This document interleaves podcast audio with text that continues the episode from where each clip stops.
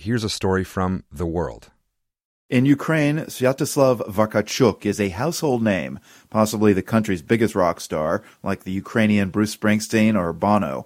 He's also politically active, visiting troops on the front lines and raising money for Ukraine's war effort. Vakarchuk says the Beatles were his first musical inspiration when he was a kid in the 80s. By 1999, he himself was recording hit songs with his band Okean Elzy.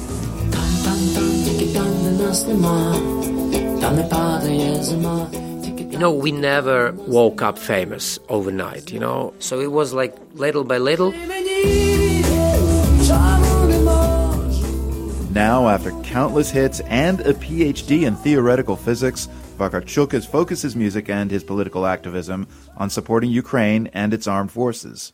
On February 24th, in uh, early morning, I was in my house, not far from Kiev. I vividly remember my feelings and the whole day in the morning I couldn't sleep really well. So I woke up really early from some anxiety. I heard uh, this, you know, blows uh, on the right of me. I think it was one of these first initial attacks on Ukrainian military infrastructure. My family was out already, so I just started helping other people to get out of Kiev.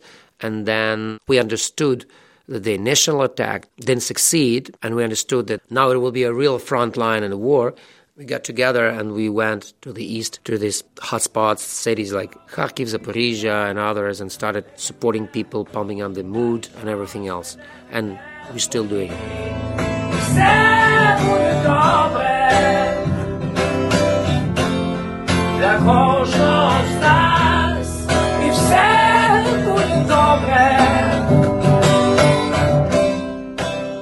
Need to act the most effective way to win.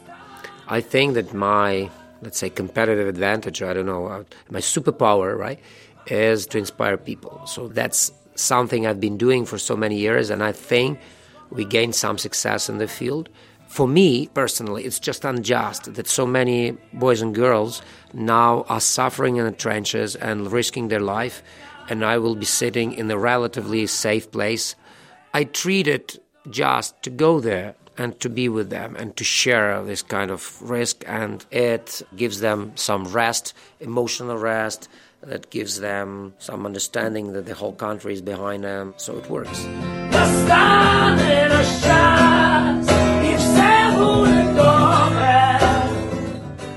So I performed this song Chovan or the boat in Kherson near Antonievsky Bridge, which was destroyed by Russians. Твій маленький човен хвилями гойдає, падить день і ніч. This song is about Ukraine, and it literally describes the country on the both sides of the Dnieper River, left bank and right bank. This is a very symbolic song, and I wanted to sing it there near this bridge that actually now is destroyed, but the spiritual bridge is impossible to destroy by enemies. So there was about this.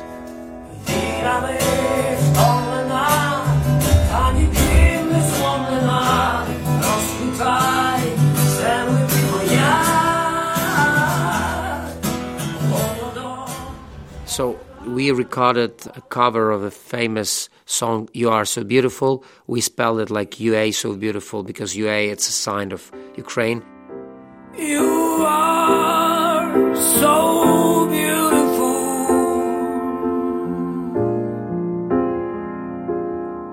to me. I just like the song. I remember here in Kiev being on Joe Cocker when he performed it, and I it's one of my favorite songs of mine. And uh, I dedicate it to my country because for me, this is the most beautiful country in the world even destroyed by Russians, even torn by the war, it's still number one for me. You bring sad joy and happiness.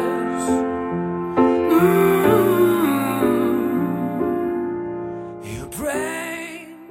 I'm trying to be, you know, a little bit Buddhist during this year to focus on your moment because if you try reflect on everything that we've been through this year, I can tell you it's still a one long day. that started on the 24th and still haven't been over.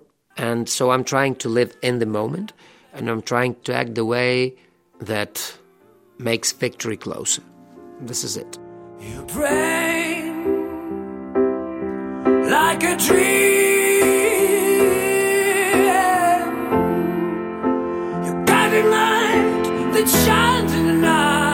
Ukrainian rock star and political activist Sviatoslav Vakarchuk there with his take on Joe Cocker's You Are So Beautiful. Our story was produced by the world's Daniel Ofman. You are so